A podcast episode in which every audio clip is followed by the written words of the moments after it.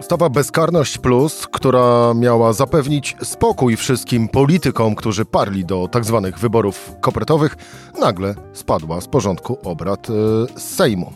To po pierwsze. Po drugie, Polska będzie mogła złożyć pierwszy wniosek o wypłatę z Krajowego Planu Odbudowy najwcześniej za miesiąc do ustalenia y, Rzeczpospolitej, ale no właśnie, wpierw musi jeszcze dopracować, y, jak zamierza spełnić obietnice złożone Komisji Europejskiej. Nie trudno się domyślić, że wszystkie rzeczy, czyli te dwie, o których wspomniałem, spina jedna, czyli konflikt y, w ramach obozu władzy, czyli Solidarna Polska kontra cała reszta. I o tym właśnie w rozmowie z Michałem Kolanką. Rzecz w tym, że taki był dzień. Cezary Szymanek, zapraszam na codzienny podcast Rzeczpospolitej.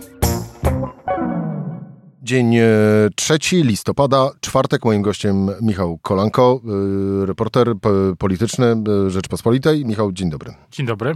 To zacznijmy wpierw od ustawy Bezkarność Plus. Dla przypomnienia, Ustawa Bezkarność Plus. E, najpierw e, wypłynął projekt, e, to było kilka dni temu. Teraz z kolei miał być procedowany na tym posiedzeniu Sejmu. Gruchnęła wiadomość w ciągu dnia, że z owego posiedzenia spadł z jego porządku, a Bezkarność Plus projektowej ustawy miał zapewnić spokój, no właśnie, na przykład ministrowi Sasinowi, na przykład premierowi Morawieckiemu, czyli wszystkim tym, e, którzy parli do tak zwanych e, wyborów kopertowych, które przez począwszy od Najwyższej Izby Kontroli, a y, skończywszy y, również na, y, na prawnikach, zostały tak naprawdę uznane za rzecz, która nie powinna się wydarzyć. No to rodzi się podstawowe pytanie. Ustawa Bezkarność Plus spadła, bo? No przede wszystkim y, spadła, bo jest y, w koalicji rządzącej y, spór o to, tak jak słyszałem z Sejmu, o to, jak, jak sformułować ten, ten projekt. Bo dzisiaj politycy Prawa i Sprawiedliwości oficjalnie mówią, że wymaga dalszych poprawek, no i w praktyce chodzi o to, że jest inna wizja PiSu, a inna wizja Solidarnej Polski, jak napisać ten projekt tak, żeby on spełniał swój cel, bo on przede wszystkim dotyczy samorządowców. To jest y, organizacje pozarządowe, wyliczyły, to jest około 470 samorządowców. Generalnie głównie to są y, niewielkie gminy i, i miasta. Wyjaśnijmy, dlaczego dotyczy samorządowców, bo to właśnie samorządowcy przekazali y, na polecenie rządu, przekazali spisy wyborców do Poczty Polskiej, a tak naprawdę nie powinni tego robić. To jest, był jeden z głównych punktów sporu wtedy, zresztą między rządem rządem a samorządem. Ten spór e, w jakichś różnych formach e, toczy się zresztą do dziś, bo e, ten, ten spór wtedy zresztą był katalizatorem tego ruchu samorządowego, o którym też często się teraz mówi i też, który jest aktywny w innych, na innych polach. Ale wracając do samej ustawy, to jest spór o to, jak ten, jak ten zapis sformułować. No jak widzi to PiS, a jak widzi to Solidarna Polska? Kwestia, kwestia szczegółów wprost y, tej różnicy nie znam. Wiem, że to jest kwestia rzeczywiście legislacyjna i czy to jest ma być bardziej, jak, czy to jest ma być tak, jak zapisał to PiS, czy w, w innej formie, tak jak chce tego Solidarna Polska, ale spór dotyczy y, legislacji. No ale za tym zawsze się kryje też polityka, no bo spór między Solidarną Polską a Prawem i Sprawiedliwością to jest coś, tak jak mówiłeś we wstępie, coś, co jest charakterystyczne dla całej tej y, drugiej, drugiej kadencji. Ja bym się nie zdziwił, że, no bo na czym, na czym to tak de facto też polega? No oczywiście, jeśli Solidarna Polska się nie zgodzi z tym, y, z tą wersją poselską, czyli z wersją PiSu, no to, no to nie ma większości. Nie ma większości.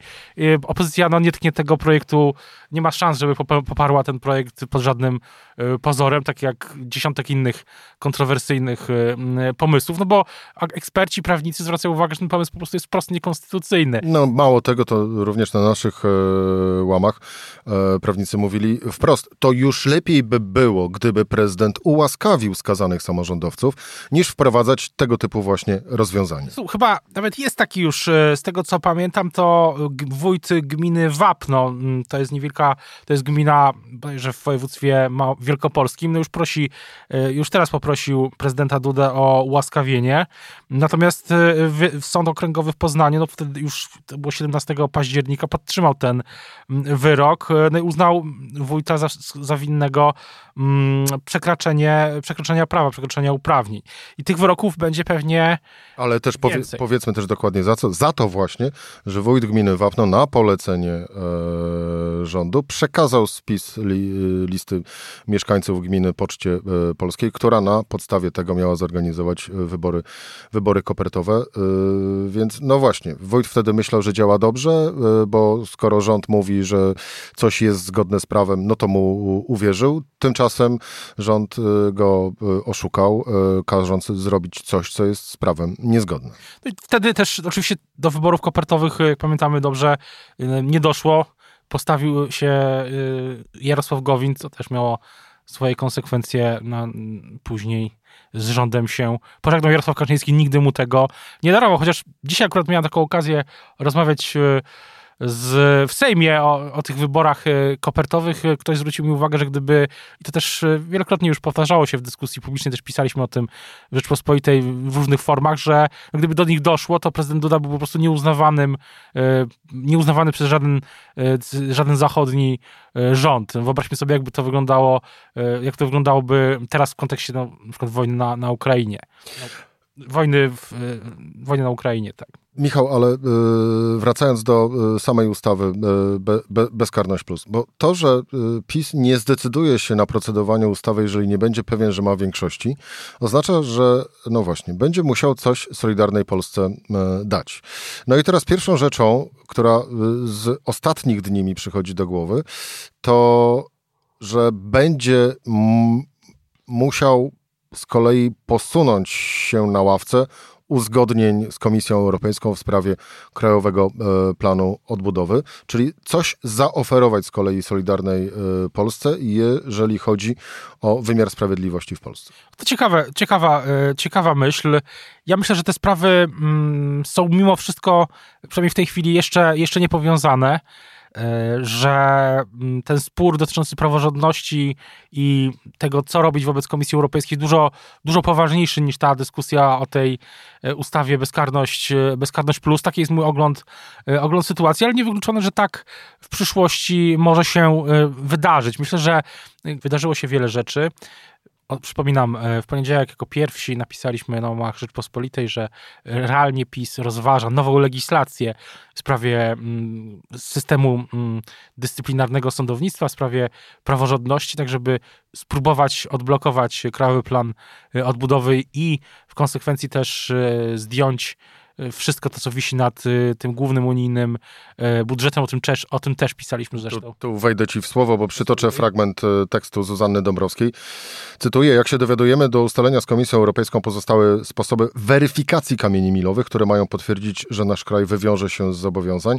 Rząd nie informował opinii publicznej o tych e, warunkach, deklarując tylko, że do ustalenia pozostały kwestie techniczne. E, co to są za wymogi? To na przykład chodzi o naprawienie sytuacji sędziów dotkniętych decyzjami Izby Dyscyplinarnej. Mówi się o publikacji oficjalnego dokumentu na temat e, wdrożenia zmian.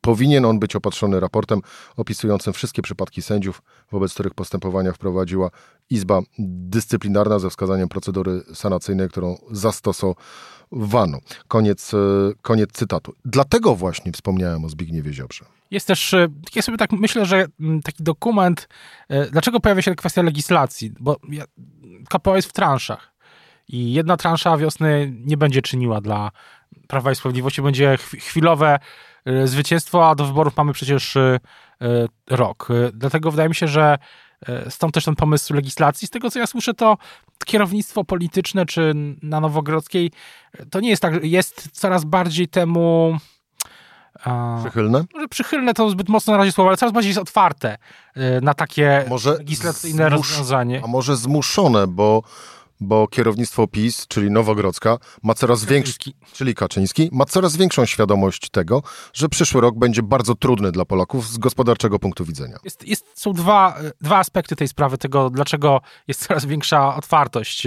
Jeden aspekt dotyczy spraw międzynarodowych, bo y, bardzo uważnie Nowogrodzka spogląda na to, co dzieje się w Budapeszcie. I tej, mm, ta ofensywa legislacyjna Wiktora Orbana wobec komisji, próba naprawienia sytuacji, tam jest główny unijny budżet i KPO na stole. Główny unijny budżet to była już formalnie decyzja w tym mechanizmie warunkowości, czego Polska jeszcze, jeszcze formalnie nie ma myśmy pisali o trochę innym mechanizmie, ale równie, ale nawet, nawet może nawet poważniejszym, jeśli chodzi o konsekwencje. Orban e, przedstawia te ustawy, jeśli się dogada, no to myślenie w Prawie i Sprawiedliwości jest takie, że zostaniemy wtedy Sami. Zostaniemy sami i będziemy najgorszym uczniem w klasie. I bez pieniędzy. 27 do 1 to widmo e, byłoby wtedy na horyzoncie, więc ja myślę, że stąd ta otwartość.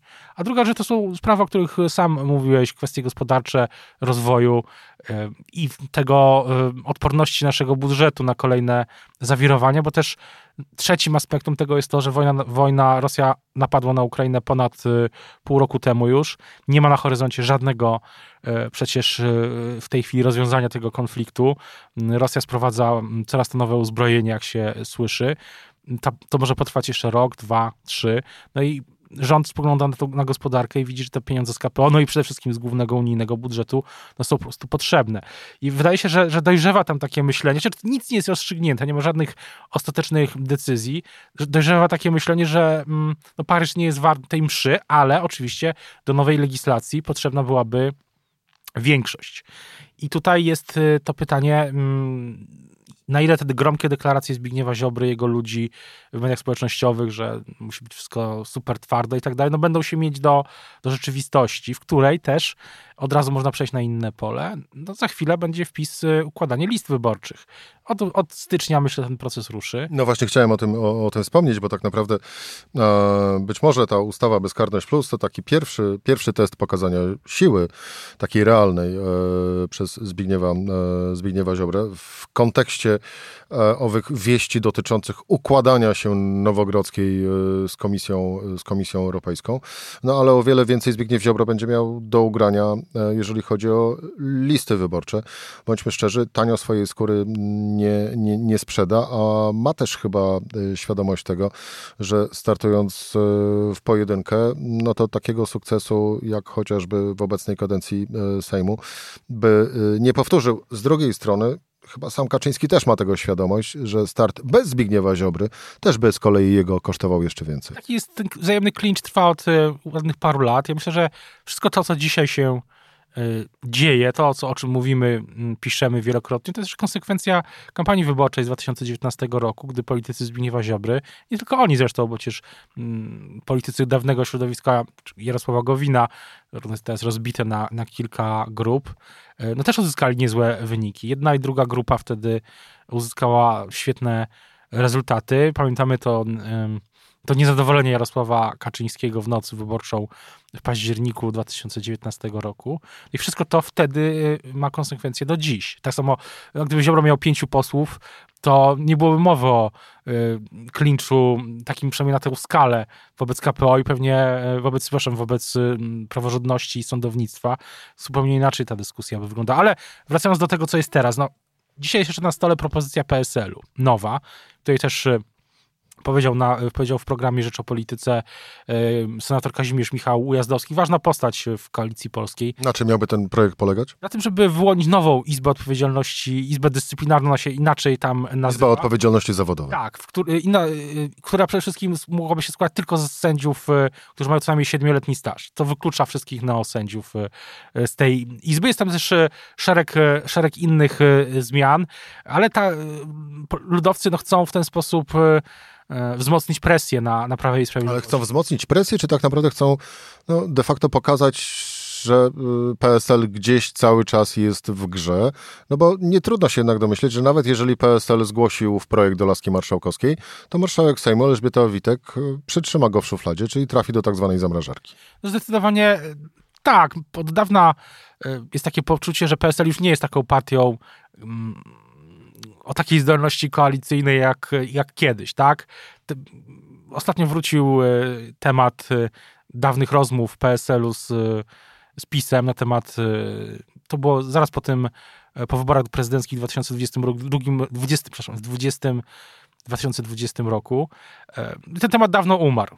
Tak, dawno, zresztą politycy PSL-u cały czas całkowicie i totalnie zapewniają, że żadnej... Co nie zmienia faktu, że temat no. był, bo przypomnijmy, Mateusz Morawiecki chciał wziąć do koalicji właśnie zamiast Solidarnej Polski PSL. To, zresztą opisywała to, te, ten, ten kryzys, który zakończył się wejściem Jarosława Kaczyńskiego do rządu, e, wtedy, który miał uspokoić nastroje, no zakończył się e, niczym, w tym sensie, że Zbigniew Ziobro z rządem się nie rozstał, trafił do niego za to prezes Kaczyński. Natomiast do czego zmierzam, że PSL no cały czas próbuje się też pokazać jako trochę inna partia niż Lewica, niż Hołownia, niż Ruch Polska 2050, niż Platforma, która stawia takie konstruktywne yy, rozwiązania na stole, w maju też proponowała poprawki przecież do ustawy prezydenta Dudy, więc to wszystko e, pokazuje, że ten proces jest, e, jest ten proces trwa, takiego ucierania się tych być może nowych e, rozwiązań. Co więcej, też jest e, proces kampanijny, bo PSL e, liczy się z tym, że być może będzie musiał w dosyć wąskiej koalicji rywalizować o głosy wyborców w przyszłym roku. Czyli tak naprawdę, podsumowując naszą rozmowę i wracając do, do samego początku, wszystko rozbija się o to, na co pozwoli Zbigniew e, Ziobro i co będzie mógł e, zrobić Jarosław Kaczyński. Jeśli będzie, ale jeśli jest alternatywna, jeśli byłaby alternatywna większość e, z PSL-em na przykład, czy z PSL-em i Hołownią, no to byłaby zupełnie nowa rozgrywka na ten kolejny rok, ostatni już rok tej, tej kadencji. To też wszystko zależy od tego, tak jak w maju, tak jak przez całe ostatnie cztery lata, jaka będzie decyzja kierownictwa politycznego PiSu, bo do tej pory nie było takiego głosowania w tej kadencji, w której e, oprócz głosowania nad decyzją o zasobach własnych Unii Europejskiej, która, e, które było decyzją, to było głosowanie, no jednak powiedzmy sobie szczerze, bardziej symboliczne niż, e, niż realne. Tam Kaczyński pozwolił Ziobrze głosować.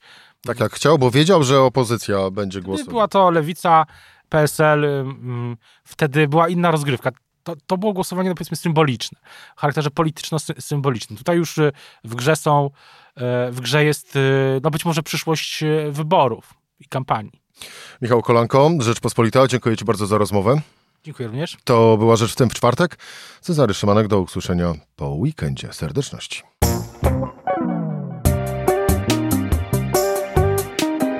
Rzecz w tym to codzienny program Rzeczpospolitej. Od poniedziałku do czwartku o godzinie 17. Słuchaj na stronie podcasty.rp.pl. Włącz Rzecz w tym w serwisie streamingowym.